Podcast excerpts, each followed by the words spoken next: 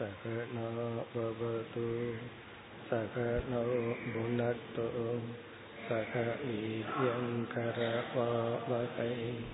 तेजस्विनावधीतमस्तु मा विद्विषावहैः ॐ शान्ति शान्ति शान्तिः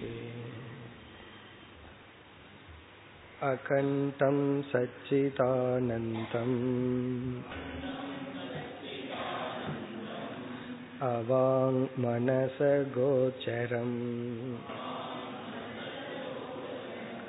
आत्मानमखिलाधारम्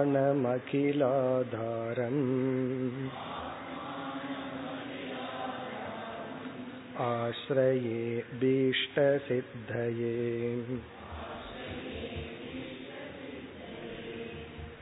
இருபதாவது பகுதி இருபத்தி ஆறாவது பக்கம் தமக बाह्येन्द्रियाणाम् तद्व्यतिरिक्त विषयेभ्यः நிவர்த்தனம் சாதன சதுஷ்டய சம்பத்தி என்கின்ற நான்கு தகுதிகளில் விவேகம் வைராகியம் இதை முடித்து மூன்றாவது தகுதியில் ஆறு தகுதிகள் குணங்கள் உள்ளன. அதில் சமக தமக இதை பார்த்து முடித்துள்ளோம். சமக என்பது மன கட்டுப்பாடு மன அடக்கம். தமக என்பது புலனடக்கம் இந்திரிய ஒழுக்கம். எப்பொழுது வெளி சூழ்நிலையில் உள்ள பொருள்கள் நம்முடைய மனதை பாதிக்கின்றதோ அப்பொழுது இந்திரியங்களை நாம் ஒழுங்குபடுத்தி மனதை பாதுகாத்தல். தமக அதுதான் பாஹ்ய இந்திரியானாம் ஐந்து ஞானேந்திரியங்கள் ஐந்து கர்மேந்திரியங்கள் என்ற ஐந்து இந்திரியங்களினுடைய தத் வெதிரிக்த விஷயேபியக. சிரவணம் முதலிய விஷயங்களிலிருந்து வேறாக உள்ள விஷயங்களிலிருந்து நிவர்த்தனம் விளக்கி கொள்ளுதல். இதனுடைய உபாயத்தையும் நம்ம பார்த்தோம். தமத்தை எப்படி பின்பற்றுதல் என்றால் எந்த சூழ்நிலை நம்மை அடிமைப்படுத்துமோ அந்த சூழ்நிலையிலிருந்து விலகி இருத்தல் பிறகு துஷ்சங்கம் பிறகு ஒரு விரதமாக எடுத்து கொள்ளுதல்.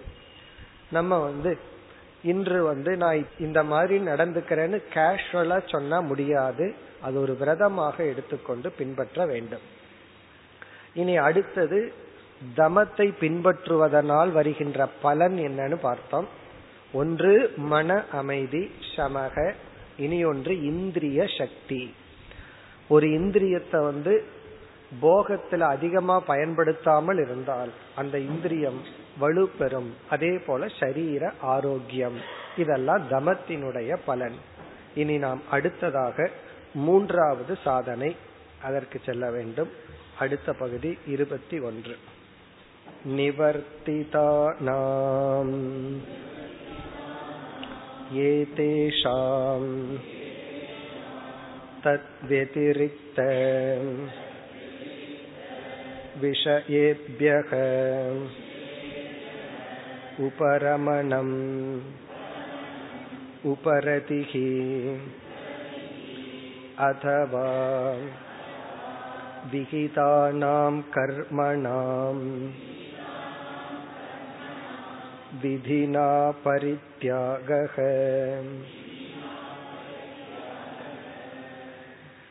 மூன்றாவது உபரதிகி மூன்றாவது சாதனை உபரதிகி சமக என்ற சாதனையின் மூலமாக நம்முடைய சம்ஸ்காரத்திலிருந்து நம்முடைய நினைவுகளிலிருந்து சஞ்சலப்படுகின்ற மனதை எடுத்து விலக்கி வைக்கின்றோம். தேவையில்லாத விஷயத்தை மனது நினைக்கும் பொழுது சஞ்சலப்படும் பொழுது அதிலிருந்து எடுத்தல் சமக.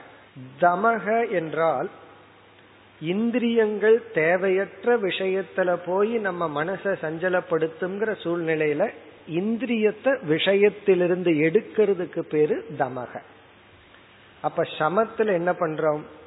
மனதை வந்து தேவையற்ற சிந்தனையிலிருந்து விலக்கி கொள்கின்றோம். தேவையற்ற சங்கல்பம் பண்ணாத அப்படின்னு அந்த சங்கல்பத்துக்குள்ள மனசு போகும்போது அதை தடுத்து நிறுத்துறோம். இந்திரியங்கள் தேவையற்ற விஷயத்துக்கு போகும்போது அதையும் தடுத்து நிறுத்துறது தான் சமக தமக. இனி உபரமக அல்லது உபரதிகி என்றால் சமத்தின் மூலமாகவும் தமத்தின் மூலமாகவும் எடுத்து வைத்துள்ள மனதை தொடர்ந்து வைத்திருத்தல் அதற்கு பேரு உபரதிகி இந்த மூன்றாவது சாதனை உபரதி என்ற சொல்லுக்கு இதுக்கே மூன்று அர்த்தம் இருக்கு.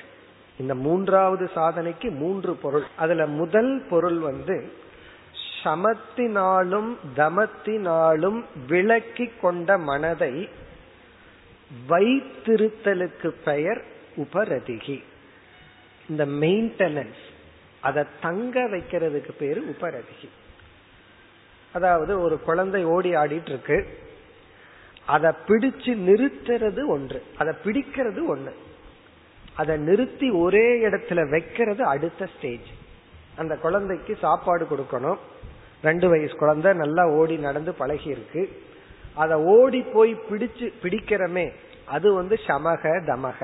பிடிச்சதுக்கு அப்புறம் கொஞ்சம் கேர்லெஸ்ஸா இருந்தா என்ன ஆகும்னா மறுபடியும் ஓடி போயிடும் மீண்டும் பிடிச்சு மெயின்டைன் பண்றமே அதுக்கு பேரு உபரதிகி.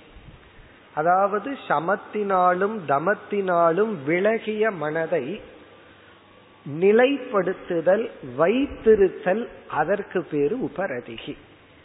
அதாவது எந்த ஒரு முயற்சி மனதை எடுக்கிறதுக்கு பண்றோமோ அது சமதம. அதை அப்படியே இருத்து வச்சுக்கிறதுக்கு பழகிறோமோ அந்த முயற்சிக்கு பேர் உபரதிகி.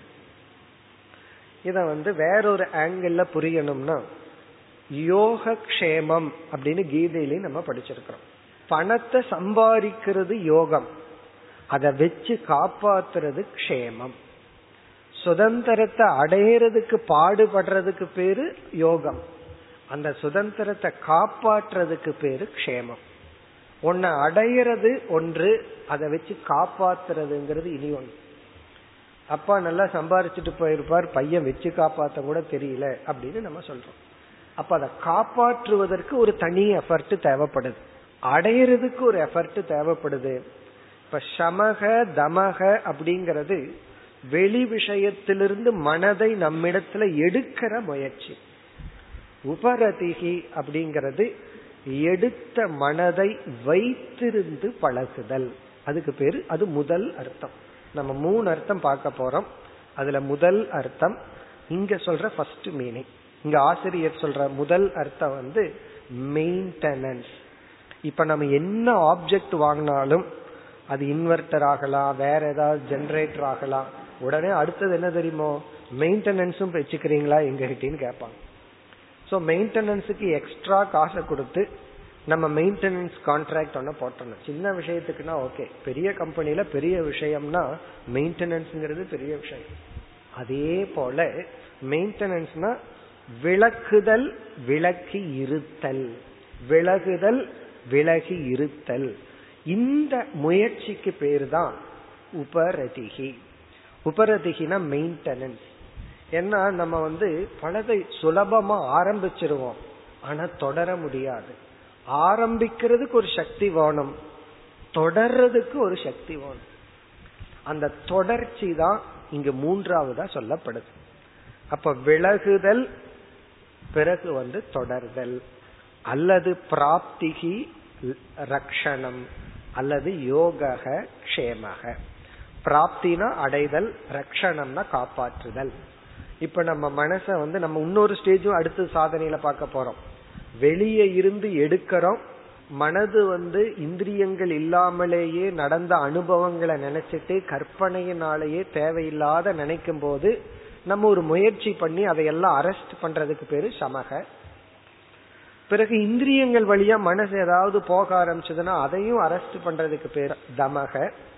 இப்ப என்ன ஆச்சுன்னா மனசு அரெஸ்ட் ஆகி வந்தாச்சு. அதை தொடர்ந்து அப்படியே கொஞ்சம் வச்சிருந்து பழகிறதுக்கு பேரு உபரதிகி.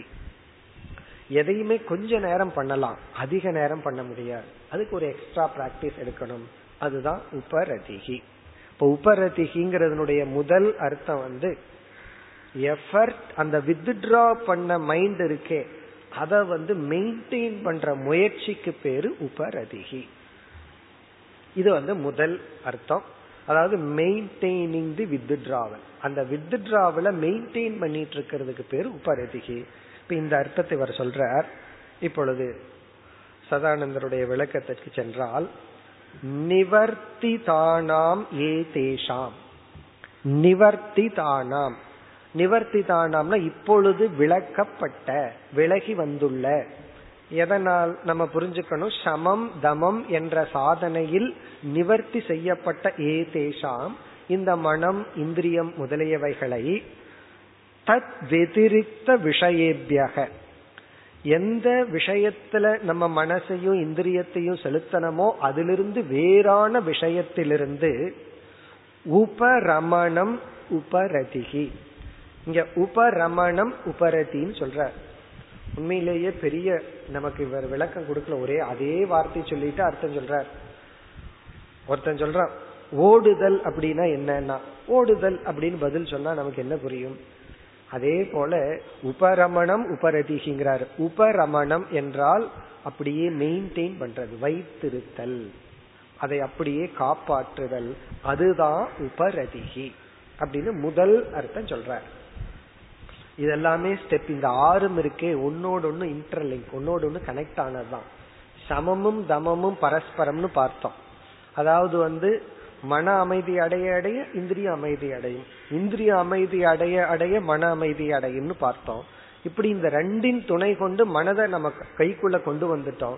கொண்டு வந்த மனசை கொஞ்சம் வச்சிருந்து பழகுதல் அது வந்து உபரதிகி. இது வந்து முதல் அர்த்தம். இப்ப முதல் அர்த்தம் வந்து விலகி இருத்தல் விலகி இருக்க செய்யும் முயற்சி. விலகுவதற்கு செய்யும் முயற்சி வந்து சமக அப்புறம் தமக. விலகி இருத்தலுக்கு செய்யற முயற்சி வந்து உபரதிகி அல்லது உபரமணம். இது வந்து ரக்ஷணம் ப்ரொடெக்ட் பண்றது பாதுகாத்தல்.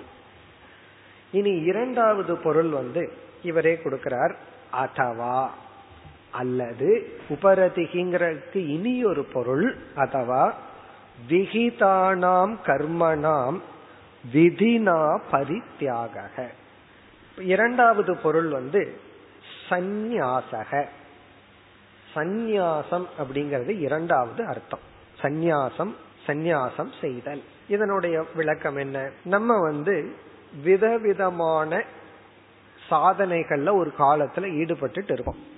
இந்த இடத்துல சந்நியாசம்ங்கிறதையே ரெண்டு விதத்துல புரிஞ்சுக்கணும். முதல்ல இங்க சொல்ற அர்த்தத்தை பார்ப்போம். அதாவது வந்து ஒருவர் வந்து வேதாந்த சாஸ்திரம் எல்லாம் படிச்சு வர்றதுக்கு முன்னாடி ஒரு பல மணி நேரம் பூஜை பண்றதுங்கிற ஒரு விரதத்தில் இருப்பார். அல்லது ஒரு யாகம் பண்றது பூஜை பண்றதுன்னு ஒரு பெரிய பூஜையை எடுத்திருப்பார். அதுவே ஒரு நாளைக்கு மூணு மணி நேரம் போகும். சில பேர் வந்து இத்தனை முறை ஜபம் பண்றது அப்படின்னு சொல்லி ஒரு ஒரு லட்சியமா எடுத்துட்டு ஒரு விரதமா எடுத்துட்டு மூணு மணி நேரம் பர் டேன்னு செஞ்சிட்டு இருப்பாங்க. பிறகு வந்து அது போக இருக்கிற நேரத்துல அவங்களுடைய கடமை ஆபீஸ் போறத என்னமோ அதை பண்ணிட்டு இருப்பாங்க. இப்ப இந்த வேதாந்தத்துக்கு வந்த உடனே அவங்க கொஞ்சம் ஞான யோகத்துக்கு ஷிஃப்ட் பண்ண விரும்புறாங்க. அந்த ஜபம் பண்ணிட்டோ பூஜை பண்ணிட்டோ அல்லது வந்து ஒரு பெரிய எலாபரேட்டா செஞ்சிட்டு இருக்கிற அந்த காலத்தை எடுத்து தான் இவங்க சாஸ்திரத்தை கேட்கறது கீதை உபனிஷத் சான்ஸ்கிரிட் இது போன்ற விஷயங்களை எல்லாம் படிக்கணும் அப்படிங்கிற ஒரு சூழ்நிலை வருது.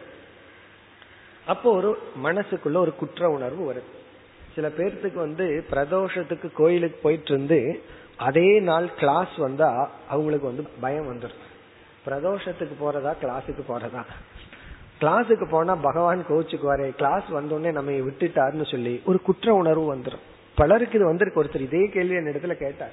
ஃபர்ஸ்ட் அவர் வந்து பிரதோஷத்துக்கு மட்டும் வரமாட்டார். பிறகு என்ன ஆச்சு கொஞ்ச நாள் ஆனதுக்கு அப்புறம் தான் அந்த கில்ட் ஃபீலிங் குற்ற உணர்வு போச்சு. இதே போல நம்ம அடுத்த சாதனைக்கு ஷிஃப்ட் பண்ணும் போது இப்ப ஒருத்தன் வந்து எட்டாம் கிளாஸ் படிச்சு முடிச்சுட்டான். அடுத்த வகுப்புக்கு ப்ரமோஷன் வந்தாச்சு. ஒன்பதாம் கிளாஸுக்கு போன உடனே ஐயோ ஒரு வருஷம் இருந்தது? அது எப்படி விட்டுட்டு வந்து மீண்டும் போய் உட்கார்ந்தா இப்படின்னா அவனுக்கு அங்க கில்ட் அப்ப வர்றதில்லை. ஆனா இந்த விஷயத்துல ஒரு குற்ற உணர்வு வந்துடும் நம்ம வந்து நம்ம உயர்த்தினதே அடித்தளத்திலிருந்து நம்ம உயர்த்தினதே இந்த பூஜை தான் ஜபம் தான் இப்படிப்பட்ட சாதனைகள் தான். இதை நான் எப்படி விடுறது? விட்டா தப்பு வந்துருமோ? அப்படின்னு ஒரு பயம் நமக்கு வருது. ஏன்னா சாஸ்திரம் தான் அதுல நம்ம வந்து நுழைச்சது. அப்ப என்ன பண்ணுது சாஸ்திரம்? அதே சாஸ்திரம்.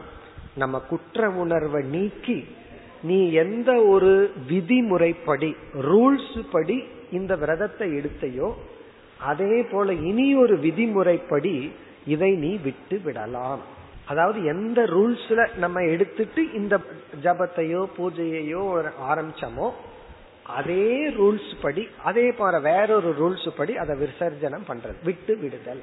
அப்ப மனசுக்கு என்ன ஆகும்னா குற்ற உணர்வு வராது. சந்தோஷமா இதை நான் விட்டுட்டேன் பூர்த்தி செய்து விட்டேன் அப்படின்னு வர்றோம். இங்க உபரதிங்கிறதுக்கு என்ன அர்த்தம் சொல்றார்? எந்தெந்த சாதனைகள் ஞான யோகத்துக்கு தடையா இருக்குமோ அந்தந்த சாதனைகளை எல்லாம் விதிப்படி சந்நியாசம் செய்தல் பரித்தியாகம் செய்தல் விட்டு விடுதல். குறிப்பா பூஜைகள் ஜபம் போன்றவைகள். அல்லது ரெகுலரா கோயிலுக்கு போயிட்டு இருக்கிறது அதுக்கப்புறம் போக கூடாதுன்னு சொல்லப்படவில்லை. போக வேண்டிய அவசியம் இல்லை. எப்பொழுதுனா அதற்கு மேல உயர்வான சாதனையை பின்பற்றும் போது நான் விசர்ஜனம் பண்ணிட்டு சீரியல் பார்த்துட்டு உட்கார்ந்துட்டு இருக்கேன்னு சொல்லக்கூடாது. நம்ம எப்ப இதை விடலான்னா ஒரு படியிலிருந்து கால் எப்ப வைக்கலான்னா அடுத்த ஸ்டெப்பா இருந்தா பெட்டர் அப்படி இங்க என்ன சொல்றார்? எந்தெந்த சாதனைகள் நமக்கு ஒரு பந்தத்தை கொடுத்து நம்மையே பைண்டு பண்ணி வச்சிருக்கோ ஒரு விதிப்படி இதெல்லாம் சாஸ்திரத்துல ஸ்ரத்த இருக்கிறவங்களுக்கு தான் இது புரியும். ஸ்ரத்தையே இல்லாதவங்களுக்கு ஒன்றும் புரியாது. ஒருத்தர் ரொம்ப ஸ்ரத்தையோட ஜபத்தை எடுத்து பண்ணிட்டு இருக்கார். திடீர்னு விட்டுது அப்படின்னா அவரால் விட முடியாது. அல்லது பாராயணம் சில பேர் பண்ணிட்டு இருப்பாங்க ரெகுலரா காலையில. இவர் பாராயணம் பண்ணும்போது திடீர்னு ஒரு ஆசை கொஞ்சம் உபனிஷத் படிக்கலாம் பாராயணத்தை விட்டுறலாம். இத்தனை வருஷம் பண்ணியாச்சேன்னு. மனசுல ஒரு குற்ற உணர்வு ஒரு பயம் ஏற்படும். அப்போ இந்த உபரதிங்கிற சாதனைய சொல்றார். எந்தெந்த சாதனைய நம்ம விதிமுறைப்படி எடுத்து அதனால தூய்மை அடைஞ்சிட்டோமோ அந்த சாதனைகள் அனைத்தையும் மீண்டும் விதிமுறைப்படி நாம் விட்டு விடுதல். ஒரு ஆபீஸ்ல வந்து ஒரு விதிமுறைப்படி ஜாயின் பண்ணியிருக்கோம். இன்டர்வியூ வச்சு எல்லாம் பண்ணி. அந்த ஆபீஸ்ல இருந்து வெளியே வர்றது என்னன்னா அதுவும் ஒரு விதிமுறைப்படி. ஒரு லெட்டர் கொடுத்து ரெசிக்னேஷன் கொடுத்து வெளியே வர்றோம். இந்த சில பேர் அப்படி வராதவங்களுக்கு விட்டோடின்னு பேரான் இந்த போலீஸ்ல எல்லாம் இந்த வார்த்தை பயன்படுத்துவாங்கன்னு சொல்லுவாங்க. விட்டோடி அப்படின்னா ஓடி போறதா. அதை சொல்லிக்காம ஓடி போறது. அதுக்கு பேர் விட்டோடி அப்படின்னு சொல்லி. அந்த கேட்டகரியில ஒருத்தர் இருந்தார். அதனால அவர் சொன்னார். இது என்னன்னா முறைப்படி வெளியே வருதல். முறைப்படி உள்ள போறோம் முறைப்படி வெளியே வர்றோம். இப்ப இதற்கு என்ன சொல்றார்?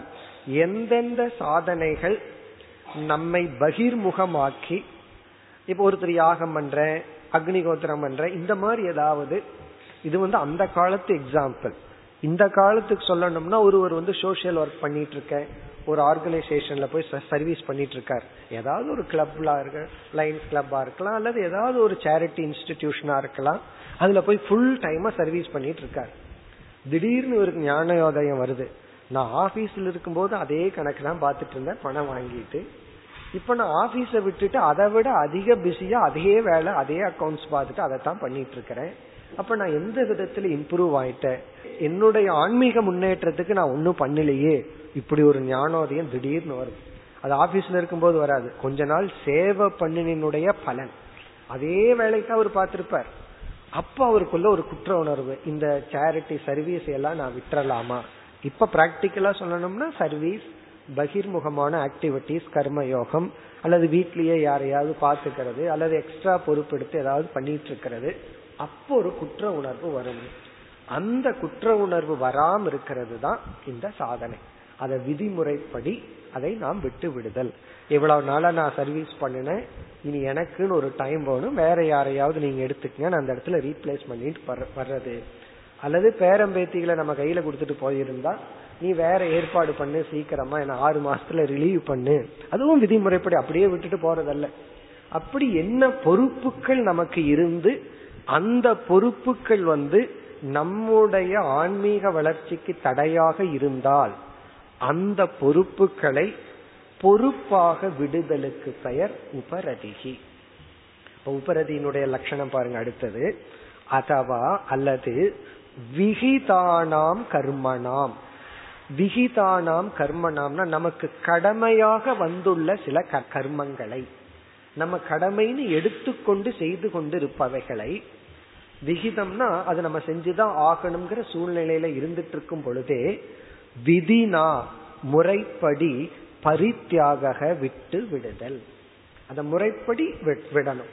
யாருக்கும் மினிமமா டேமேஜ் வர்ற அளவோ அல்லது டேமேஜே வராத அளவோ நம்ம விட்டு விடுதல். அதுதான் உபரதிகி அல்லது உபரமணம். இப்ப இது வந்து என்னன்னா மனதில் இருக்கிற அந்த குற்ற உணர்வை நீக்க. அதாவது நம்ம வந்து இங்க வந்து காமிய கர்மத்தை சொல்லல. காமிய கர்மத்தை வந்து விதியா விட வேண்டிய அவசியம் கிடையாது. அதுக்கெல்லாம் ஒரு பூஜை பண்ணி விடணுங்கிறது இல்லை. நான் ரெகுலரா இந்த சீரியல் பார்த்துட்டு இருந்தா நாளையில இருந்து பார்க்க மாட்டேங்கிறதுக்காக ஒரு பூஜை போடணுங்கிற அவசியம் கிடையாது. காரணம் என்ன? அது காமிய கர்மம் நீ பார்த்தா என்ன பார்க்காட்டி என்ன? விரும்பி பார்க்கிற ஒரு செயலை விடுறதுக்கு ஒண்ணு கிடையாது.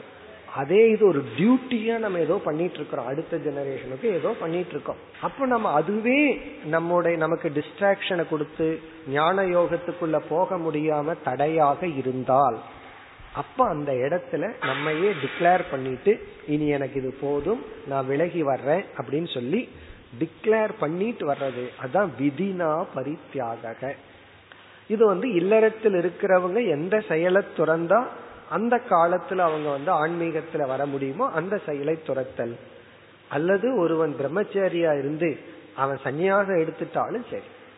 இங்க விதினா பரித்தியாகங்கிறது சன்னியாசியாகவும் கூட இருக்கலாம். ஒருத்தன் வந்து சன்னியாசம் கூட எடுத்துக்கலாம். அப்படி எடுக்கும்போது என்ன ஆகுதுன்னா அவனுக்கு ஃபுல் டைம் கிடைக்குது. ஒரு பிரம்மச்சாரி பிரம்மச்சாரியா நான் போறேன் எல்லாத்தையும் வீட்டை விட்டு போறேன்னு சொல்லும் போது அவனுக்கு என்ன ஃப்ரீடம் கிடைக்குது தெரியுமோ? அவனுடைய அம்மா அப்பா அக்கா தங்கச்சி யாரையும் பார்த்துக்க வேண்டிய ஒரு டியூட்டி அவனுக்கு இல்லை. அவனே போயிட்டானேன்னு நம்மளே விட்டுருவோம். இப்ப சந்நியாசம்னா என்ன?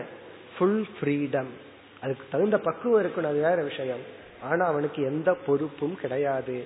மற்றவங்களை பாத்துக்கிற பொறுப்பை விட இனியொரு பொறுப்பு அவனுக்கு இல்லை. அதுதான் அட்வான்டேஜ் அது என்னன்னா தன்னையே பாத்துக்கணுங்கிற பொறுப்பும் கூட கிடையாது.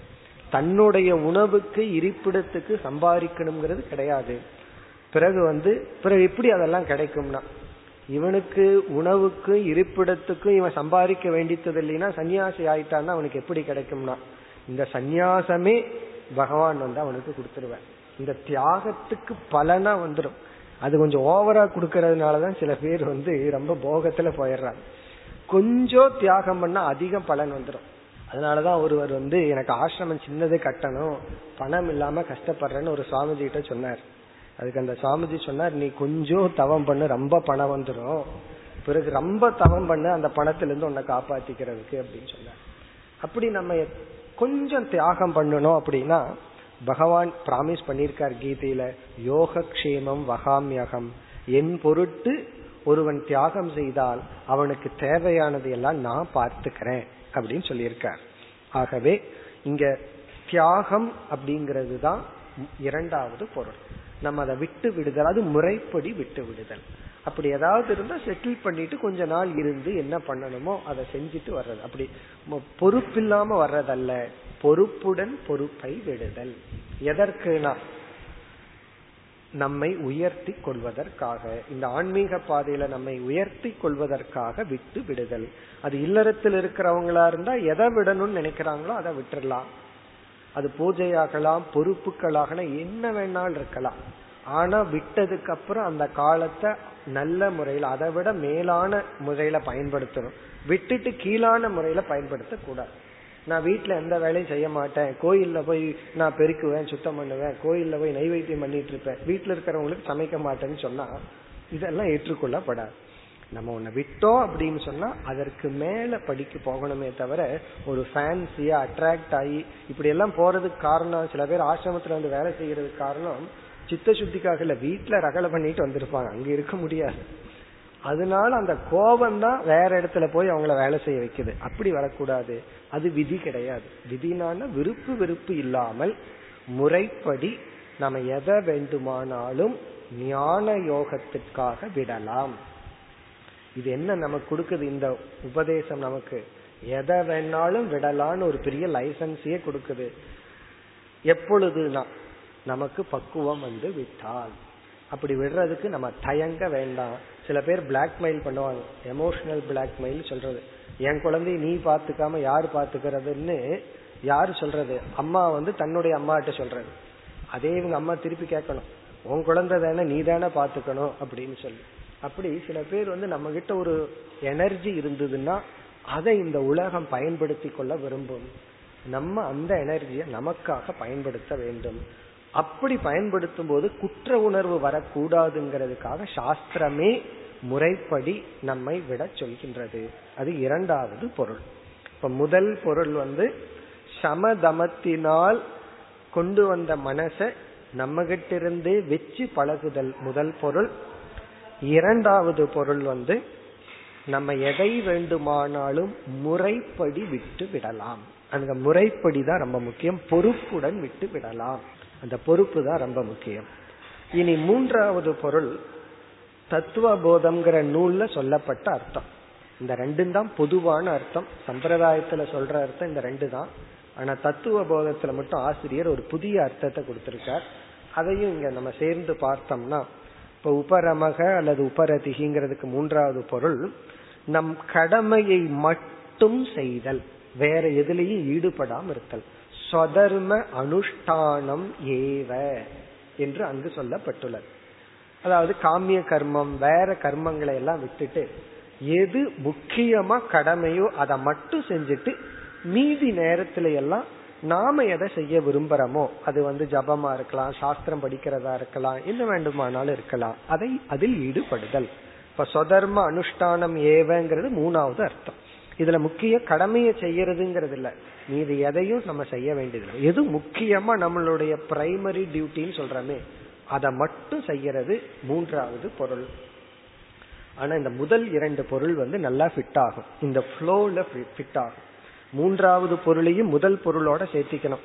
அதாவது வந்து வேற ஒன்றும் செய்யாம கடமையை மட்டும் செஞ்சிட்டு இருக்கிறதுங்கிறது. இப்ப முதல் பொருள் வந்து மெயின்டெனன்ஸ் விலகிய மனதை இருத்தி பழகுதல். இரண்டாவது பொருள் எந்த ஒரு பொறுப்புகளையும் கடமைகளையும் எதை வேண்டாலும் நம்ம விடலாம். மூன்றாவது பொருள் கடமையை மட்டும் செய்திருத்தல். சுருக்கம் கடமைகளை எல்லாம் குறைச்சிட்டு குறைவா செஞ்சிட்டு இருக்கிறது இனி அடுத்த விசாரம் வந்து இந்த உபரமக அல்லது உபரதியை பின்பற்றுகின்ற உபாயம் என்ன? இந்த உபாயம்னு சொன்னா மூணுக்கு வரிசையா பார்க்கணும். அதுல நம்ம முதல் உபாயத்துக்கு வருவோம். முதல் லட்சணத்தினுடைய உபாயத்துக்கு வருவோம். முதல் லட்சணம் என்ன? மெயின்டெனன்ஸ்னு பார்த்தோம். இப்போ சமகங்கிற சாதனைய பயன்படுத்தி தியானம் போன்ற சாதனைகள் மூலமா மனசை வெளியே எடுத்துடுறோம் இந்திரியங்களை எல்லாம் கவனிச்சு இங்க போகாத இத பாரு இத கேட்காதுன்னு சொல்லி இந்திரியங்களுக்கு ஒரு தடை விதித்து அந்த இடங்கள்ல எல்லாம் விலகி இருந்து ஒரு சூழ்நிலையை உருவாக்கி மனசை நம்ம கிட்ட கொண்டு வந்துட்டோம். இந்த கொண்டு வந்த மனதை நம்மிடத்துல தொடர்ந்து வச்சிருக்கணும் அப்படின்னா ஒரு விதமான பெயின் நமக்கு முதல்ல வரும். தியானத்துல ஃபர்ஸ்ட் வர்றதே மனசு வந்து எதையோ சுமந்துட்டு இருக்கிற மாதிரி ஒரு பெயின் வரும். அந்த பெயினை வந்து தாங்குற சக்தியை வளர்த்தி கொள்ளணும். அதனாலதான் அடுத்தது திதிக்ஷான்னு ஒரு சாதனைய பார்க்க போறோம். அப்போ இதுக்கு சாதனை என்னன்னா திதிக்ஷா. திதிக்ஷா அப்படின்னா துக்கத்தை தாங்கிக் கொள்கின்ற சக்தியை வளர்த்தி கொள்ளுதல். துக்கத்தை தாங்குற சக்தியை வளர்த்துதல். ஒருத்தர் ரொம்ப அழகா சொன்னார். ஒருவருடைய மனப்பக்குவம் என்பது எவ்வளவு துக்கத்தை தாங்குற சக்தி இருக்கோ அந்த அளவுக்கு அவர் மனது பக்குவம் அடைந்தவர். ஒருத்தருடைய மென்டல் மெச்சூரிட்டி அளக்கிற ஸ்கேல் என்னன்னா எவ்வளவு துயரத்தை தாங்கிறதுக்கு இவருக்கு சக்தி இருக்கோ அவ்வளவு தூரம் இவர் மனதில் பக்குவம் அடைந்தவர். அத தயானந்த சாமிஜி சொல்லுவார் கப்பல் கமிழ்ந்ததுன்னு சொன்னானா. வாட் அப்படின்னு கத்துனானா. கொஞ்ச நேரத்துக்கு அப்புறம் சோ வாட் அப்படின்னு சொன்னானா. அந்த சோ வாட் அப்படிங்கறது தான் மெச்சூரிட்டின்னு சொல்லுவார். சரி ஆயிட்டு போகட்டும். அப்போ நமக்கு எவ்வளவு பெரிய துயரம் வந்தாலும் அதை தாங்கி கொஞ்ச நேரத்துல நார்மல் லைஃபுக்கு போயிடணும். அப்படியே ஒண்ணுமே இல்லாம ஜடம் மாதிரி இருக்கிறதுல அந்த நேரத்துல பாதிக்கப்பட்டாலும் எவ்வளவு குயிக்கா நம்மால நார்மல் லைஃபுக்கு போக முடியுமோ அவ்வளவு தூரம் அவர்கள் பக்குவம் அடைந்தவர்கள். இதுக்கு சாதனை அடுத்ததான் நம்ம பார்க்க போறோம். இந்த உபரதி என்னன்னா மனச நம்ம கிட்ட கொஞ்ச நேரம் வைக்கும் போது ஒரு பழு ஒரு வெயிட் நமக்கு தெரியும். உண்மையிலேயே கொஞ்ச நேரம் தான் அது. அதுக்கப்புறம் அது சுகமா மாறிடும் அது மாறுற வரைக்கும் அந்த துக்கத்தை வைத்திருந்து பழகுதல். அதனாலதான் துயரத்தை கண்டு ஓடிட்டே இருக்க கூடாது துயரமா வரட்டும் நான் சந்திக்கிறேன். அப்படி ஒரு எண்ணம் நம்ம மாற்றி அமைக்கணும். அப்போ அது வந்து திதிக்ஷான்னு அடுத்த சாதனை தான் பலன். அடுத்த சாதனையை பின்பற்றும் பொழுது நமக்கு இது கிடைக்கும். அதனாலதான் இந்த ஃப்ளோல வந்து அடுத்தது திதிக்ஷையா வருது. இரண்டாவது சாதனை வந்து அலர்ட்னஸ் அவேர்னஸ் அப்படின்னு சொல்லி சொல்றோம். அதாவது கவனமாக இருத்தல் எச்சரிக்கையாக இருத்தல். இந்த அலர்ட்னஸ் இந்த அலர்ட்டை நம்ம கிரியேட் பண்றதுக்கு தான் நம்ம இந்த பாதையில போகும் பொழுது அந்தந்த போர்டு போட்டு வச்சிருக்கான் ஸ்கூல் ஜோன் இந்த மாதிரி எல்லாம் எதுக்கு போட்டு வச்சிருக்கான்னா இந்த இடத்துல கொஞ்சம் கவனமாக நீங்க டிரைவ் பண்ணணும் அப்படிங்கறதுக்காக. இந்த எல்லா போர்டுமே எதுக்குன்னா அலர்ட் இருக்கிறதுக்கு. அதே போல எலக்ட்ரிசிட்டி அந்த கம்பத்துக்கு முன்னாடி ஒன்று போர்டு போட்டு வச்சிருப்பான் அபாயம்னு போட்டு நம்ம முகத்தை அங்க வரைஞ்சி வச்சிருப்பான். காரணம் என்ன? இது இந்த இடத்துல கொஞ்சம் கவனமா இருங்க. சும்மா கையும் காலையும் அது மேல வச்சிட்டு இருக்காதீங்க. இது வந்து எச்சரிக்கை. இந்த அவேர்னஸ் மனது நம்ம கிட்ட வந்த உடனே அதை அலர்ட்டா கவனிச்சிட்டு இருந்தாவே கொஞ்சம் நேரம் நம்ம கிட்ட இருக்கும். அந்த அலர்ட்னஸ விட்டுட்டோம் அப்படின்னா நமக்கே தெரியாது மனசு எங்க இருக்கு எங்க போயிட்டு இருக்கு அது நமக்கே தெரியாது. மத்தவங்க சொல்லித்தான் தெரியும் நீ இதை நினைச்சிட்டு இருக்க உன் மனசு இந்த இடத்துல இருக்கு அப்படின்னு. அப்போ அலர்ட்னஸ் அந்த கவனக்குறைவாக இல்லாமல் இருத்தல் இதெல்லாம் தான் உபாயம். இனி வந்து அடுத்ததுக்கு உபாயம் என்னன்னு பார்த்தோம்னா கொஞ்சம் வைராகியம் நமக்கு இருக்கணும். அதாவது வந்து தியாகம் பண்ணணும் விதிப்படி விடணும் அப்படின்னு சொன்னா இதுக்கு உபாயம்னு சொல்ல முடியாது. நம்மளே பக்குவம் அடைஞ்சிட்டா நம்மளே நேச்சுரலா விட்டுருவோம். அப்ப அந்த முறைப்படி வைராகியத்துடன் ஒரு அறிவுப்படி சாஸ்திரத்துல இருக்கிற ஸ்ரத்தையுடன் நம்ம விடணும். அதுக்கு ஒரு எக்ஸ்ட்ரா தைரியம் வேணும். அந்த தைரியத்துடன் விடுதல். இதெல்லாம் தான் உபாயம். இதனுடைய நன்மை என்னன்னா சமம் தமம் அதுக்கு என்ன நன்மையோ அதே பலன் தான் இருக்கும் ஏன்னா சமம் அடைஞ்ச உடனே சில பலனை பார்த்தோம். தமம்ங்கிற சாதனையை அடைஞ்ச உடனே சில பலனை பார்த்தோம். சமதமத்தை தொடர்ந்து வச்சிருந்தா என்ன பலன்னா அதே பலன் தொடரும். சமம் வந்தா உடனே பலன் அந்த சமம் தொடர்ந்தால் அந்த பலன் நமக்கு தொடரும். அதனால இந்த உபரதிக்கு எக்ஸ்ட்ராவா பிரயோஜனம் பார்க்க வேண்டிய அவசியம் கிடையாது. இப்ப சமக தமக உபரதிகி இதெல்லாமே ஒரு செயின் போல. இனி அடுத்த சாதனை அடுத்து இருபத்தி இரண்டாவது திதிக்ஷா என்கின்ற சாதனை திதிக்ஷா शीतोष्णाति द्वन्द्वसहिष्णुता அடுத்து நான்காவது சாதனை திதிக்ஷா திதிக்ஷா. அதுக்கு வேறொரு வார்த்தை சொல்லணும்னா சகன சக்திகி. சகன சக்திகி. சக்தினா ஒரு ஸ்ட்ரென்த் ஒரு பவர் நம்ம இடத்துல இருக்கிற ஒரு ஸ்ட்ரென்த் சகனம் என்றால் சகித்து கொள்கின்ற பொறுத்து கொள்கின்ற சக்தி. சகிப்பு தன்மை. சகிச்சுக்கிற சக்தி பொறுத்துக்கிற சக்தி. திதிக்ஷா. இங்க ஆசிரியர் என்ன லட்சணம் சொல்றாருன்னு பார்த்துட்டு நம்ம விளக்கத்துக்கு போவோம். சீதோஷ்ணாதி துவந்துவ சகிஷ்ணுதா. சகிஷ்ணுதா என்றால் சகித்து கொள்கின்ற சக்தி சகிஷ்ணுதா. எதை சகித்து கொள்ளுதல் ஏற்றுக்கொள்ளுதல் பொறுத்து கொள்ளுதல் டாலரன்ஸ் சொல்றோம்ல பொறுத்து கொள்ளுதல் அது எதை? துவந்துவ. தொந்துவம்னா இருமை. இரண்டு விதமான அனுபவங்கள். அதுக்கு ஒரு எக்ஸாம்பிள் சொல்றார். சீத உஷ்ண ஆதி. ஆதினா எக்ஸெட்ரா சீதம் அப்படின்னா குளிர்ச்சி உஷ்ணம்னா வெப்பம். குளிர் வெப்பம் முதலிய இருமைகளை சகித்து கொள்ளுதல். இந்த ஆதியில எதை வேணாலும் போடலாம். எனி பேர் எனி ஆப்போசிட் பேர் அதாவது குளிர் வெப்பம். அது வந்து இந்த உடல்னால அனுபவிக்கக்கூடிய ஆப்போசிட் அனுபவங்கள். மழை காலம் வந்து குளிர்காலம் வந்ததுன்னா நம்ம சென்னையில என்ன பெரிய மார்கழி மாத்திரம் நம்ம குளிர் அடிக்க போகுது? இருந்தாலும் ஐயோ ஐயோன்னு சொல்லிட்டு இருக்கிறது. கொஞ்சம் வெயில் வந்தா ஐயோ ஐயோன்னு சொல்லிட்டு இருக்கிறது. இது என்னன்னா உடல் வந்து குளிர் வெப்பத்தை சந்திக்குது அதை சகித்து பழகுதல். பிறகு வந்து சுகம் துக்கம் மனதுக்கு வர்ற இன்பமான துன்பமான அனுபவங்கள். பிறகு மானம் அபமானம் புத்திக்கு வர்ற இன்சல்ட். சில பேர் நம்ம புகழ்ந்தா அப்படியே உருகிடுவோம் இகழ்ந்தா அதுக்கு மேல வேற விதத்துல உருகுவோம். இப்படி எல்லாம் இல்லாம மானம் அபமானம் இன்பம் துன்பம் குளிர் வெப்பம் இது போன்ற அதே போல லாபம் நஷ்டம் இந்த மாதிரி. உடல் ஆரோக்கியமா இருக்கிறது நோய் வர்றது இது போன்ற அனுபவம். அப்புறம் வந்து பணத்துல லாஸ் ஆகிறது உறவுகள்ல லாஸ் ஆகிறது. புதுசா ஒரு உறவு வரும். புதுசா இருக்கிறவங்க பிச்சுட்டு போவாங்க. இந்த மாதிரி அனுபவங்கள் எல்லாம். துவந்துவம். இது வந்து இருமை. இவைகளை வந்து சகித்து கொள்ளுதல். இவைகளை ஏற்று கொள்ளுதல். இதுதான் இந்த சாதனை. இதுவும் ஒரு முக்கியமான சாதனை. ஒருத்தன் மோட்சத்துக்கு போறானோ இல்லையோ இந்த உலகத்துல சந்தோஷமா வாழணும்னா இந்த சக்தி இருந்தாவே பாதி சந்தோஷம் கிடைச்சிடும் சகிச்சுக்கிற சக்தி இருந்தாவே போதும். இத வேற சில இடங்கள்ல எல்லாம் கொஞ்சம் நல்லா விளக்கி உள்ளார்கள். அதாவது வந்து சகிச்சுக்கிறதுங்கிறதுக்கு வேற சில நூல்கள்ல இந்த கருத்து நன்கு விளக்கப்பட்டுள்ளது. அதுல இருந்து சில கருத்துக்களை எடுத்து இப்ப விளக்கமா பார்ப்போம். இங்க ஆசிரியர் ரொம்ப சுருக்கமா சொல்லிட்டார். சீதோஷ்ணாதி தொந்துவ சகிஷ்ணுதான்னு லட்சணம் கொடுத்துட்டார். இனி எப்படி சகித்து கொள்ளுதல்? வேறொரு இடத்துல ஒரு ஆசிரியர் சொல்லும் பொழுது அப்பிரதீகார பூர்வகம் சகிஷ்ணுதா. இந்த கண்டிஷனை ஆட் பண்ணணும். அப்பிரதீகார பூர்வகம் பூர்வகம்னா இந்த விதத்தில். அப்பிரதீகாரம் அப்படின்னு சொன்னா இப்ப யாராவது நமக்கு ஒரு கஷ்டத்தை கொடுப்பாங்க. தேவையில்லாத பேசிட்டு ஏதாவது கஷ்டத்தை கொடுப்பாங்க.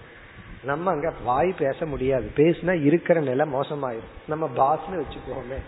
அப்ப நம்ம சகிச்சுக்குவோம். எப்படின்னா உள்ள முணுமுணுத்துட்டே சகிச்சுக்குவோம். அப்பிரதீகாரம் அப்படின்னு சொன்னா இந்த முணுமுணுத்தல் இல்லாமல் வித்தவுட் ரெசிஸ்டன்ஸ் உள்ள வந்து ஒரு கோபம் வெறுப்பு இப்படியெல்லாம் இல்லாமல். வேற வழி இல்லாம சகிச்சுக்கிறதுங்கிறது ஒண்ணு. நம்ம மனசுக்குள்ளேயே இரு இரு பாக்குற அப்புறம் எனக்கு ஒரு நேரம் வரும் அப்படின்னு நினைச்சிட்டு ஒரு வெறுப்புடன் பழி வாங்குற எண்ணத்துடன் இப்ப நீ ஆடுற எனக்கும் ஆடுறதுக்கு ஒரு நேரம் கிடைக்கும் இப்படி எல்லாம் மனசுல நினைக்காம வேற வழியே இல்ல தலைவிதி இப்படியெல்லாம் நினைக்காமல் அதாவது ஒரு வெறுப்புடன் ஒரு குரோதத்துடன் அல்லது மன சோகத்துடன் இதெல்லாம் தான் பிரதீகாரம். பிரதீகாரம்னா ரிட்டாலியேஷன் அப்பிரதீகாரம்னா அந்த எதிர்ப்பில்லாமல் பழிவாங்கிற எண்ணம் இல்லாமல் வெறுப்பில்லாமல் மகிழ்ச்சியாக சந்தோஷமாக அப்பிரதீகார பூர்வகம் சகிஷ்ணுதா. அப்பதான் இந்த வேல்யூ வருது. ஏன்னா இந்த வேல்யூ வேற வழியே இல்லை. சில நம்ம அப்படித்தான் இருந்துதான் ஆகணும். நமக்கு பிடிக்காத ஒரு சூழ்நிலையில எத்தனை பேர் வாழ்ந்து கொண்டு இருக்கிறார்கள்? கேட்டா என் வீடு என்னை சுத்தி இருக்கிறவங்க யாருமே எனக்கு பிடிக்கல அப்படின்னு சொல்லுவாங்க. யாருக்கு இருக்கிற இடத்துல சந்தோஷம்? இக்கரைக்கு அக்கறை பச்சை. அப்போ என்ன சொல்லுவாங்க? வேற வழி இல்லாம ஏதோ இருந்துட்டு இருக்கிறேன். அப்படி இல்லாமல் அப்பிரதீகாரம்னா டோட்டல் அக்செப்டன்ஸ் மனதிற்குள் முழுமையாக ஏற்றுக்கொண்டு வெறுப்பு கோபம் போன்ற உணர்வுகள் இல்லாமல் மகிழ்ச்சியாக ஏற்றுக்கொள். மகிழ்ச்சின்னு சொன்னா இந்த இடத்துல அதை அனுபவிக்க மாட்டோம். ஒரு கஷ்டம் வந்தா அந்த சுகத்தை அனுபவிக்க மாட்டோம். ஆழ்ந்த மனதில் அமைதியுடன் சூழ்நிலைகள் மற்றவருடைய சொற்கள் மற்றவர்களுடைய பிஹேவியர் மற்றவங்க சொல்ல வேண்டாம். மற்றவங்க நடந்துக்கிறத பார்த்தாவே இங்க பாகில் ஆயிட்டு இருக்கும் பிபி எல்லாம் ஏன் ஏறுதுன்னா மற்றவங்களை பாக்குறதுனால மற்ற அது நம்மளோட க்ளோஸா இருக்கிறவங்க நம்மளோட எக்ஸ்பெக்டேஷனுக்குள்ள இல்லாத பொழுதுதான் நமக்கு வந்து ரொம்ப கஷ்டமா இருக்கு. காட்டுல போய் இருக்கிறோம் நம்ம தவிர யார் இல்லைன்னா ஒரு ப்ராப்ளம் எல்லாம் இல்லை. ஆனா நம்ம சொசைட்டில வாழ்ந்துட்டு இருக்கிறோம் நமக்குன்னு ஒரு எத்திக்ஸ் ஒரு கோடு வச்சிருக்கிறோம் நம்ம சுற்றி இருக்கிறவங்க எல்லாம் அதை பின்பற்றல நமக்கு ஒரு கஷ்டமான சூழ்நிலை இருக்கு. அப்பொழுதுதான் சகிஷ்ணுதா அப்பிரதீகார பூர்வகம் இனி இதுல அடுத்த பாயிண்ட் என்னன்னா இந்த சகித்து கொள்ளுதல் ஏற்றுக்கொள்ளுதல்ங்கிற வேல்யூ வந்து எப்பொழுது பின்பற்றுதல்? ஒருத்தருக்கு தலைவலி வருது. உடனே இதை படிக்கிறார். படிச்ச உடனே ஓ இந்த வேல்யூவை நான் பின்பற்றணும். நான் பேசாம தலைவலியை ஏத்துட்டு சும்மா உட்காந்துட்டு இருக்கேன்னு உட்காந்துட்டு இருக்க கூடாது இந்த வேல்யூவை வந்து ஒரு கஷ்டம் நமக்கு வருது. அந்த கஷ்டத்துக்கு நிவிருத்தி பண்ண என்ன முயற்சிய பண்ணணுமோ அந்த முயற்சிக்கு பிறகுதான் இந்த வேல்யூவை ஃபாலோ பண்ணணும். அப்போ பிரயத்தன அனந்தரம் அடுத்த கண்டிஷன் முதல்ல அப்பிரதீகார பூர்வகம். அதாவது அப்படியே வந்து இந்த வேல்யூ அப்படின்னு சொன்னா உள் மனதுல வெறுப்புணர்வு பழி வாங்குற உணர்வு கோபம் இது இல்லாம இருக்கிறது. இரண்டாவது இந்த வேல்யூவையே எப்ப ஃபாலோ பண்ணணும்னா ஒரு கஷ்டமான சூழ்நிலையில என்ன முயற்சியை நம்மால பண்ண முடியுமோ அதை பண்ணினதுக்கு அப்புறம் தான் இதை ஃபாலோ பண்ணணும். இப்ப ஃபார் எக்ஸாம்பிள் நமக்கு தலை வலிச்சிருக்கு காலையில. நமக்கே தெரியும் என்ன மாத்திரை சாப்பிடணும். இதெல்லாம் பேசிக் வீட்லயே வச்சிருப்போம். உடனே அந்த மாத்திரை எடுத்து போட்டிருப்போம். அது அட்வர்டைஸ்மெண்ட் மாதிரி ரெண்டு செகண்ட்ல உடனே சிரிச்சிட மாட்டோம். அதுக்குன்னு மினிமம் ஹாஃப் அன் அவர் ஆகும். அந்த ஹாஃப் அன் அவர் என்ன பண்ண முடியும்? ஒரு கஷ்டம் வந்தாச்சு. கஷ்டத்துக்கான நிவிருத்தி உபாயத்தையும் நம்ம எடுத்துட்டோம். இனி வந்து அந்த நிவிருத்தி உபாயம் செயல்படுறதுக்கு ஒரு காலம் வரும். அந்த காலம் வரை நம்ம கஷ்டத்துக்கு தீர்வு கிடையாது. அந்த சூழ்நிலையில தான் இந்த வேல்யூவை ஃபாலோ பண்ணணும். சில பேர் தப்பா நான் பொறுமையா இருக்கிறேன் அப்படின்னு சொல்லிட்டு அப்படி இல்லை. அதே போல நம்ம சுற்றி இருக்கிறவங்க ஏதாவது ஒரு தவறு செய்தால் நம்மால என்ன முயற்சி பண்ணி அவங்கள திருத்துறதுக்கோ அதெல்லாம் பண்ணணும். இல்ல அப்படின்னா அவங்க பாட்டுக்கு பண்ணிட்டு இருப்பாங்க அதை நமக்கு எடுத்துட்டு இருக்கிற மாதிரி இருக்கும். ஒரு அதர்மம் நம்ம சுற்றி இருந்தா அதை நீக்கிறதுக்கு முயற்சி பண்ணணும்.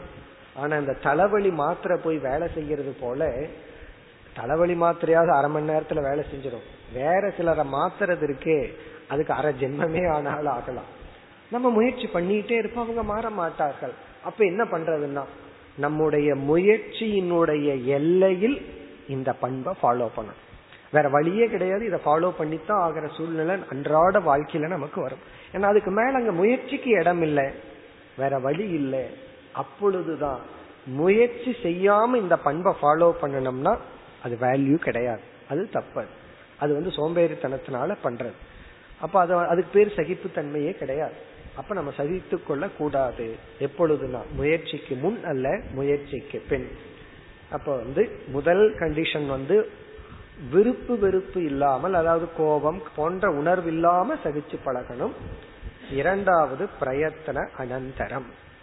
முயற்சிக்கு அப்புறம்தான் இந்த வேல்யூவை ஃபாலோ பண்ணணும். பிறகு மூன்றாவது என்னன்னா துக்கத்தை மட்டும் சகித்து கொள்ளுதல் அல்ல இதுல வந்து சுகத்தையும் அதனாலதான் சுக துக்க சகிஷ்ணுதான்னு வேறொரு இடத்துல ஒரு ஆசிரியர் லட்சணம் கொடுக்கிறார். சுகத்தையும் ஜீர்ணிச்சுக்கணும் துக்கத்தையும் ஜீர்ணிச்சுக்கணும். இந்த ஜீர்ணிச்சுக்கணும்னா என்ன அர்த்தம் அப்படின்னா அந்த சூழ்நிலை வந்து நம்முடைய மனதை வந்து நார்மல் ஸ்டேட்ல இருந்து அப்நார்மல் ஸ்டேட்டுக்கு கொண்டு போக கூடாது அப்படி போனா குயிக்கா நார்மல் ஸ்டேட்டுக்கு வந்தார். நம்ம அப்நார்மல் ஸ்டேட்ல மைண்ட் இருந்துச்சுன்னா அந்த மைண்ட் எதுக்கும் உதவாது. ரொம்ப பேர் நினைச்சிட்டு இருக்காங்க மனசு வந்து அப்நார்மலா இருக்கிறது தான் வேதாந்தத்துக்கு வேலை செய்யும். நார்மலை விட நார்மலா இருக்கிற மைண்ட் தான் வேதாந்தம் படிக்குமே தவிர எந்த ஒரு எமோஷன் அப்நார்மல் அது அளவுக்கு மீறிய நிலையில் இருந்தா அந்த நேரம் மனது அறிவை அடைய தகுதியான மனம் அல்ல. அந்த மனசுல அறிவையே அடைய முடியாது. ஒருவர் ரொம்ப உற்சாகத்தில் இருந்தாலும் அறிவு அடைய முடியாது. ரொம்ப சோர்வா இருந்தாலும் அறிவு அடைய முடியாது. அப்படி இங்க வந்து இன்பமத்தையும் சகிச்சுக்கணும் துன்பத்தையும் சகிச்சுக்கணும். இனி அடுத்தது வந்து இப்படி சகிச்சுக்கணும் அப்படின்னு சொன்னா இதற்கு மூலம் என்னன்னு கேட்டா ஒரு விதமான ஞானம். ஒரு அறிவை கொண்டு வந்து அந்த அறிவினுடைய அடிப்படையில தான் இந்த வேல்யூவை ஃபாலோ பண்ணணும். அது என்ன அறிவு என்றால் எந்த ஒரு சூழ்நிலையும் அது இன்பகரமான சூழ்நிலையா இருக்கலாம் துன்பகரமான சூழ்நிலையா இருக்கலாம். அந்த இரண்டு சூழ்நிலையும் ஒரு குறிப்பிட்ட காலம்தான் இருக்கும். அதுக்கப்புறம் அந்த சூழ்நிலை மாறும் அப்படிங்கிற ஒரு ஞானம். நம்ம நினைச்சிட்டு இருப்போம் ஏதோ நரகத்திலேயே வாழ்க்கை பூரா இருந்துருவோமான்னு. அப்படி கிடையாது. எந்த சூழ்நிலையும் மாற்றத்துக்கு உட்பட்டது. இந்த ஒரு அறிவின் அடிப்படையில் இப்ப இப்படி ஒரு இன்பகரமான சூழ்நிலை வந்திருக்கா? சரி ஓகே. துன்பகரமான சூழ்நிலை வந்திருக்கா? இது அப்படியே ஜென்மம் பூரா தொடர போறதில்லை. கொஞ்ச நாள்ல மாற போகுது இல்ல அப்படி தொடர்ற மாதிரி ஒரு சூழ்நிலை வந்துடுச்சு. ஏன்னா அதுக்கு ஒரு இனி ஒருத்தர் ஒரு கேள்வி கேட்டார். நாம முக்கியமா விரும்பினவங்க ஒருத்தர் இறந்துட்டாங்க. இது ஒன்றும் மாற போறது இல்லையே இது எப்படி வந்து நீங்க வந்து அனித்தியம்னு சொல்லுவீங்க? போனது போனதுதான். அவர் வரவே மாட்டாரு. இந்த சூழ்நிலை என்னுடைய ஜென்மம் வரைக்கும் தொடரத்தான போகுதுன்னா அதுல புரிஞ்சுக்க வேண்டிய விஷயம் அந்த நேரத்துல மனது எந்த அளவுக்கு இழப்ப ஃபீல் பண்ணுச்சோ அதே மனம் ஒரு வாரத்துக்கு அப்புறம் குறைவா ஃபீல் பண்ணும். ஒரு மாசத்துக்கு அப்புறம் அந்த இழப்பையே அதுக்கு தெரியாது. சூழ்நிலை அப்படி இருந்தாலும் அந்த சூழ்நிலையில மனசு எவ்வளவு இழப்பை அது ஃபீல் பண்ணுதோ அது கொஞ்ச நாளா கொஞ்ச நாளைக்கு பிறகு அப்படி இல்லாம போகும். இப்ப சூழ்நிலை மாறலாம் நம்ம மனசே அது மாறலாம். இதை நம்ம புரிஞ்சிட்டு இந்த அடிப்படையில் இருமைகளை சந்தித்தல். பிறகு இனியொரு நியமமும் இருக்கு. அதாவது வந்து மனித சரீரம்னு நம்ம எடுத்துட்டோம் அப்படின்னா பிராரப்தம் கிட்டத்தட்ட பிப்டி பிப்டி பர்சன்ட் இருந்தா தான் மனித ஜென்மம் நமக்கு கிடைக்கலாம் பிராரப்தம் வந்து ஐ அதிக புண்ணியம் இருந்தா தேவலோகம் தேவ சரீரம் கிடைக்கலாம் அதிக பாபம் இருந்ததுன்னா மிருக சரீரம் கிடைக்குதாம் இத சொன்ன உடனே சில பேர்த்துக்கு என் ஜென்மம் பூரா நான் கஷ்டமே பட்டுட்டு இருந்தேன் நீங்க எப்படி பிப்டி பிப்டி பர்சன்ட் சொல்லுவீங்கன்னு கேட்பாங்க. இந்த இடத்துல எக்ஸாக்ட்லி பிப்டி கிடையாது.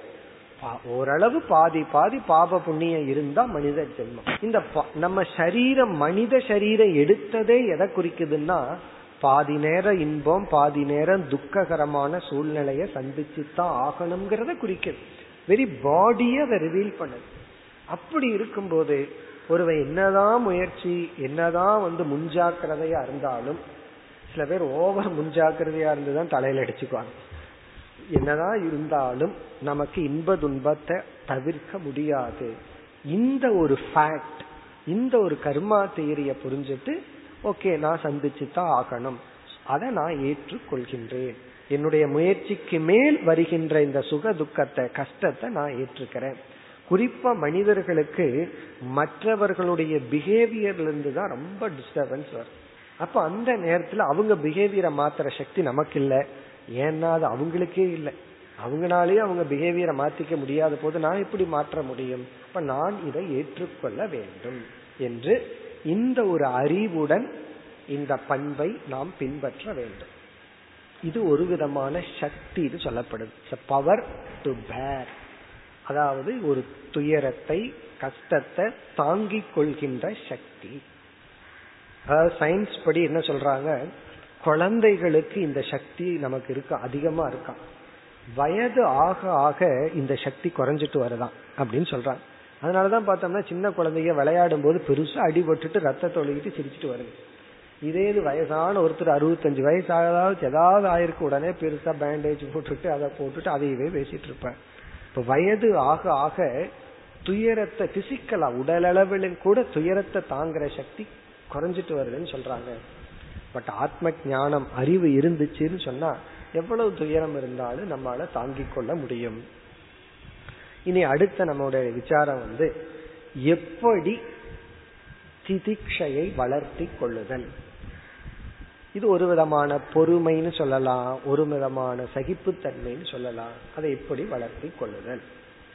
ஒருவர் சொன்னார் நீ பொறுமையை பின்பற்றணும் அப்படின்னு. அதுக்கு அவர் சொன்னார் எனக்கு சீக்கிரமா பொறுமை வரணும் அப்படின்னு.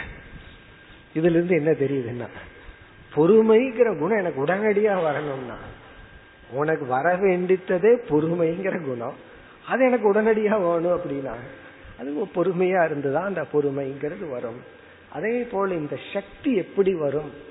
இந்த தாங்குற துயரத்தை தாங்குற சக்தி எப்படி வரும்னா அதுக்கு சாஸ்திரத்துல சொல்ற முதல் முக்கிய ஒரே உபாயம் வந்து தபக தவம். அதாவது தவம்ங்கிற வார்த்தைக்கு பல அர்த்தம் இருக்கு. பல இடங்கள்ல பல விதத்துல பார்க்கலாம். தவம்ங்கிற வார்த்தைக்கு ஒரு ஒரு ஆங்கிள் பொருள் கொடுத்தோம்னா நாமே விரும்பி துயரத்தை எடுத்து கொள்ளுதல். அதான் தவத்துக்கு லட்சணம். தவம்னாவே எரிக்கிறதுன்னு அர்த்தம். நாமே விரும்பி துக்கத்தை எடுத்துக்கிறதுக்கு பேரு தவம். அதாவது நம்ம விரும்புறமோ இல்லையோ இந்த உலகம் கொடுத்துட்டு தான் இருக்கு. அது பத்தாதான். உலகம் கொடுக்கிற துக்கத்தினுடைய ஸ்பீடில் போனா நம்ம பகவான் கிட்ட ரொம்ப லேட்டா போய் சேருவோமா? அதனால என்ன பண்றதுனா கொஞ்சம் குயிக்கா நம்மளே எடுத்துக்கிறது. இப்ப நம்மளே துயரத்தை விரும்பி எடுத்து கொள்ளுதல். இப்ப உபவாசம்ங்கிறது ஒரு தவம். அன்னைக்கு வீட்டுல நல்லா சாப்பிடலாம். நம்ம என்ன பண்றோம்? விரும்பி சாப்பிடாத துக்கத்தை எடுத்துக்கிறோம். பேசிட்டே இருந்தா நல்லா இருக்கும். விரும்பி பேசாம இருக்கிற துக்கத்தை எடுத்துக்கிறோம். எங்க போனாலும் வெஹிக்கிள்லயே போனா நல்லா இருக்கும். விரும்பி நடந்து கிரிவலம் வர்றோம். கஷ்டத்தை எடுத்துக்கிறோம் விரும்பி. அப்ப தவம்னா என்னன்னா நாமே விரும்பி துயரத்தை எடுத்து கொள்ளுதல். இப்படி நாமே விரும்பி விரும்பி துயரத்தை எடுத்து பழகிட்டோம்னா இது வந்து ஒரு பிராக்டிஸ் நாம விரும்பாம ஒரு துயரம் வரும் பொழுது அதை தாங்கிறதுக்கு சக்தி இருக்கும். எந்த துயரத்தையும் நம்ம விரும்பி எடுத்து பழகவே இல்லை அப்படின்னா நம்ம விரும்பாத துக்கம் வரும்போது நம்மால் எப்படி அதை சகிச்சுக்க முடியும்? ஆகவே நாம விரும்பி விரும்பி துயரத்தை எடுத்து எடுத்து பழகுதல். ஆனா அந்த துயரம் நம்ம அழிச்சிடக்கூடாது விரும்பி விரும்பி நம்ம துயரத்தை எடுத்து பழகிட்டோம் அப்படின்னா பிறகு நாம விரும்பாத பொழுது ஒரு துயரம் வந்தால் நம்ம வாரத்துல ஒரு நாள் இந்த உபவாசம் இருக்கிறவங்களுக்கு இந்த அனுபவம் நல்லா இருக்கும். ஏதோ இந்த விரதம் இருந்து பழகினவங்களுக்கு பசிய தாங்கிக்கிற சக்தி அவங்களுக்கு வந்திருக்கும். ஏன்னா ஃபுல் டே விரதம் இருந்து இருந்து பிராக்டிஸ் வந்து. ஒரு நாள் ட்ரெயின்ல போகும்போது எட்டு மணி நேரம் ஒன்பது மணி நேரம் லேட் ஆச்சுன்னு வச்சுக்கோமே அவங்களுக்கு வந்து உடல் அளவுல பெரிய பாதிப்பு இருக்காது. ஏன்னா அந்த பிராக்டிஸ் இருக்கிறதுனால. வீட்டுல சாப்பாடு இருக்கும் போதே சாப்பிடாம இருந்து பழகி இருக்கிற அந்த உடலுக்கு இருக்கிற பிராக்டிஸ் ஒரு நாள் ஒரு சூழ்நிலையில உணவு கிடைக்கல அப்படின்னா அந்த உடம்புக்கு அது பிராக்டிஸ் இருக்கு. இதே போலதான் எல்லா விஷயத்திலையும். நாலு பேர்த்துக்கிட்ட திட்டு வாங்கி வாங்கி பழகிறவங்களுக்கு யாராவது புதுசா வந்து ஒருத்தன் திட்டினாருன்னா ஓகே ஒருத்தன் யாரையுமே ஒருத்தன் திட்டவே இல்லை. இந்த சின்ன குழந்தைகளை சில பேர் ஓவர் ப்ரொடெக்டிவா வச்சுக்கிறது. யாருமே திட்டாம பாத்துக்கிறது. அப்படி வச்சுட்டு வீட்டுல வளர்த்திட்டு அவனை காலேஜுக்கோ வெளியே ஜாபுக்கோ வெளியே அனுப்பிச்சுடுவாங்க பேரண்ட்ஸ் அதுக்கப்புறம் இவங்க மாதிரி இவங்க பேரண்ட்ஸ் மாதிரியே வெளியே இருக்குமா? அப்ப இந்த உலகம் அவனை இன்சல்ட் பண்ணும் பொழுது அவனால் அதை ஸ்டாண்ட் பண்ண முடியறதில்லை. வீட்டுல வந்து எந்த மாமா சித்தி சித்தப்பா யாரும் அவனை திட்டிடக்கூடாது. அப்படி பாதுகாக்கிறது. வெளியே போனான்னு அவன் சக்சஸ்ஃபுல்லா இருக்க மாட்டான். காரணம் என்ன? ஒரு துயரத்தை அவன் அனுபவிச்சு பழகி இருந்தான்னா தான் வேற ஃபார்ம்ல அவன் விரும்பாத வரும் பொழுது அவனால அனுபவிக்க முடியும். அப்ப இந்த திதிக்ஷை அப்படிங்கிற ஒரு குணம் நமக்கு வர வேண்டும் என்றால் அதனுடைய முதல் உபாயம் வந்து தவம். இதுலயெல்லாம் நமக்கு பலகீனம் இருக்கோ எந்தெந்த சுகத்துக்கு அடிமையா இருக்கிறோமோ அதை வந்து நம்மளே விரும்பி தவமா செஞ்சிட்டோம் அப்படின்னா பிறகு இந்த சக்தி நமக்கு வந்துடும் இனி அடுத்த கருத்து வந்து பிறகு இந்த திதிக்ஷய ஞானத்தின் மூலமா தான் அடையணும்னு பார்த்தோம். அதாவது ஒரு ஃபேக்ட் கண்டிப்பா இது தவிர்க்க முடியாது. நான் என்னுடைய முயற்சியை பண்ணிட்டேன். என்னுடைய பிராரப்தத்தில் இப்படி ஒரு சூழ்நிலை வந்திருக்கு. இதை நான் ஏற்றுக்கொள்கின்றேங்கிற அறிவுல ஒரு பிராக்டிஸ்ல இதெல்லாம் என்னதான் அறிவு இருந்தாலும் இதெல்லாம் வந்துடாது பை பிராக்டிஸ் தவம் பண்ணி பண்ணி கஷ்டத்தை எடுத்து எடுத்து பிறகு நம்ம விரும்பாத சூழ்நிலையில ஒரு கஷ்டம் வரும் பொழுது அதை சகித்து கொள்ளுதல். இனி நம்முடைய அடுத்த விசாரம் வந்து இந்த திதிக்ஷையினுடைய பலன் என்ன? இப்படி சகித்துட்டு இருந்தோம் அப்படின்னா அதனால நமக்கு என்ன பலன் கிடைக்கும்? இது உங்களுக்கு சொல்லவே வேண்டாம். எல்லாத்துக்கும் தெரியும். ஒரு கஷ்டமான சூழ்நிலை வரும்போது நம்ம சகிச்சிட்டோம் அப்படின்னா என்ன பலன்னா? அது கஷ்டமே இல்லை. இது இந்த இடத்துல ஒரு பெரிய பாரடாக்ஸ் இருக்கு. அது கஷ்டம் அப்படின்னு சொல்றதுக்கு காரணமே அது கஷ்டத்தை கொடுக்கறதுனாலதான். அது கஷ்டத்தை கொடுக்காம அது கஷ்டம் அப்படின்னு சொன்னா சீரியல்ல அழுதுட்டு இருக்கிற மாதிரி சீரியலை பார்த்துட்டு அழுகிற மாதிரி. அழுகிறோம். ரொம்ப தேம்பி தேம்பி எழுக்கிறோம் நிஜமான வாழ்க்கையில நம்ம மாமியாருக்கோ யாருக்கோ கஷ்டம் வந்திருக்கோ அவ்வளவு அழுதுருக்க மாட்டோம். இந்த சீரியல்ல வந்திருக்கும். அதுக்காக அழுதுட்டு இருப்போம். கண்ணெல்லாம் வந்து அழுவோம். ஆனா அது எவ்வளவு சந்தோஷமா இருக்கு. அதே போல வெளி தோற்றத்துக்கு அது கஷ்டமா இருக்கலாம். ஆனா திதிக்ஷை உடையவனுக்கு அது கஷ்டம்னு வரும்போது அது கஷ்டமே இல்லை. வெளி தோற்றத்துக்கு கஷ்டமா இருக்கலாம். உடல் கொஞ்சம் கஷ்டத்தை அனுபவிக்கிற மாதிரி இருக்கலாம். மேலோட்டமான மனசும் கூட ஒரு வேக்கம் கஷ்டத்தை அனுபவிக்கலாம். ஆனால் உண்மையான கஷ்டம் கிடையாது. பிறகு இனி ஒரு ஆசிரியர் மிக அழகா சொல்றார் இந்த திதிக்ஷைங்கிற சாதனை தான் ஆன்மீகத்துல மற்ற அனைத்து சாதனைகளையும் தொடர வைக்கின்ற சாதனைன்னு சொல்ற ஒரு டிசிப்ளினை எடுத்துட்டு ஒரு வித ஒரு விரதத்தை எடுத்துட்டு அதை நாம தொடர்ந்து செய்யணும்னா சகிப்புத்தன்மை யாருக்கு இருக்கோ அவங்களாலதான் மற்ற சாதனைகளை செய்ய முடியும். அப்ப திதிக்ஷையினுடைய பலன் டெக்னிக்கலா சொல்லணும்னா சாதனாந்தர அனுஷ்டான காரணம். இதான் லட்சணம். சாதனாந்தர அனுஷ்டான காரணம். சாதனாந்தரம்னா மற்ற சாதனைகள். வேற எந்த சாதனை? அது விவேகம் வைராகியம். இப்ப பார்த்த சமக தமக உபரதி இனிமேல் பார்க்க போற எனி டிசிப்ளின் சாதனாந்தர அனுஷ்டானம். அதை செய்வதற்கான சாதனம் மீன்ஸ் இந்த திதிக்ஷை. இப்ப சாதனாந்தர மற்ற சாதனைகளை அனுஷ்டானம் மேற்கொள்ள சாதனம் சாதனமாக இருப்பது இந்த திதிக்ஷை. இப்ப யாருக்கு சகிப்புத்தன்மை இருக்கோ அவங்க தான் எந்த ஒரு சாதனையுமே எடுத்து கம்ப்ளீட் பண்ண முடியும். திதிக்ஷை இல்லாதவர்கள் ஒரு சாதனையை ஆரம்பிப்பாங்க கொஞ்ச நாள்ல விட்டுருவார்கள். அது ஒரு கஷ்டம். ஒரு எந்த ஒரு சாதனையை பண்ணாலும் ஆரம்பத்துல இன்ட்ரெஸ்ட் இருக்கிற மாதிரி தெரியலாம் இந்த வேதாந்தமே சில பேர்த்துக்கு இன்ட்ரெஸ்ட் வந்துடும் வந்து கொஞ்ச நாள்ல பார்த்தா இவ்வளவு கஷ்டமா இருக்கேன்னு தோண ஆரம்பிச்சிடும் ஃபர்ஸ்ட் ஏதோ இன்ட்ரெஸ்ட் கொடுக்க மாதிரி இருக்கும். அது என்ன சிஸ்டமேட்டிக்கா இப்படியெல்லாம் ஒழுங்கா கஷ்டப்பட்டு வந்து படிக்கணுமா? உடனே அதுக்கு ஒரு பெயின் வந்துடும் அப்ப நம்ம நம்ம எரியாம விட்டுருவோம். ஏன் ஒரு டிசிப்ளினை நம்ம விட்டுறோம் அப்படின்னா அந்த இடத்துல வர்ற துக்கத்தை சகித்து கொள்ளாததுனாலதான். டாக்டர் சொல்லுவார் இனிமேல் நீங்க வாக்கிங் போகல அப்படின்னா வாழ்க்கை பூரா பெட்ல தான் இருக்கணும். இல்ல டெய்லி நான் உங்க வீட்டுக்கு வர வேண்டியது வந்துடும் மிரட்டிடுவார். உடனே வாக்கிங் போக ஆரம்பிப்போம் ஒரு பயத்துல. நாலு நாள் போனதுக்கு அப்புறம் ஒரு பெயின் வரும் சோம்பேறித்தனம் வரும். அப்ப இந்த சக்தி இருந்தா தான் பெயினை தாங்குற சக்தி இருந்தா தான் அந்த சாதனையை நம்மால தொடர்ந்து பண்ண முடியும். இப்ப சாதனாந்தர அனுஷ்டான சாதனம்தான் இந்த திதிக்ஷை. அதனாலதான் இது ஒரு முக்கியமான சாதனை. கீதையிலேயே ஆரம்பத்திலேயே பகவான் சொன்னார் இரண்டாவது அத்தியாயத்திலேயே திதிக்ஷஸ்வ பாரத அப்படின்னு சொல்லி இந்த சாதனையை பகவான் கூறியுள்ளார். இது இரண்டாவது பலன். பிறகு வந்து இந்த திதிக்ஷை இருந்ததுன்னா சைக்கலாஜிக்கலா நமக்கு எத்தனையோ பலன் இருக்கு. அதாவது திதிக்ஷை அப்படிங்கறது ஒரு கஷ்டம் வந்துட்டா அந்த கஷ்டத்துல ஒரு டைம் இந்த திதிக்ஷை கொடுக்க வைக்கும். இந்த திதிக்ஷை தான் நம்ம யோசிக்க வைக்க இம்மீடியட்டா ஆக்ட் பண்ணாம கொஞ்சம் யோசிச்சு செயல்படுற சக்தியை கொடுக்கறது திதிக்ஷா தான். இந்த பொறுமை இல்லை அப்படின்னா ஒரு கஷ்டம் வந்தா உடனே ரியாக்ட் பண்ணிடுவோம். திதிக்ஷை இருந்ததுன்னா நம்ம ஆக்ட் பண்றதுக்கு முன்னாடி ஒரு டைம் கேப் இருக்கே அதை கொடுக்கறது திதிக்ஷை. பல சமயங்கள்ல யாராவது நம்ம திட்டிடுவாங்க ஏதாவது சொல்லிடுவாங்க. நம்ம டைம் கேப் இல்லாம இமீடியட்டா ரியாக்ட் பண்றதுக்கு என்ன காரணம்னா திதிக்ஷை இல்லை. அந்த பொறுமை இருந்தது திதிக்ஷை இருந்ததுன்னா ஒரு டைம் கேப் கொடுப்போம். அதுக்கப்புறம் நம்ம எப்படி ரியாக்ட் பண்ணணும் தெரிஞ்சு ரியாக்ட் பண்ணுவோம் என்று இது ஒரு முக்கியமான சாதனை. மோட்சத்துக்கு போறோமோ இல்லையோ உலக வாழ்க்கையில சக்சஸ்ஃபுல்லா இருக்கணும்னா அல்லது ஒருத்தர் சக்சஸ்ஃபுல்லா இருந்திருந்தா அவனுக்கு தெரிஞ்சோ தெரியாமலேயோ இந்த குணம் அவனுக்கு இருந்திருக்கும். நம்ம வாழ்க்கையில் எங்காவது முன்னேறி இருந்தோம்னா நமக்கே தெரியாம இந்த குணம் இருந்திருக்கும். இதனாலதான் நம்ம முன்னேற முடியும். மேலும் அடுத்த வகுப்பில் தொடர்வோம். ஓம் போர் நமத போர் நமிதம் போர் போர் நமுதச்சதே பூர்ணய பூர்ணமாதாய பூர்ணமேவாவசிஷ்யதே. ॐ शान्ति शान्ति शान्तिः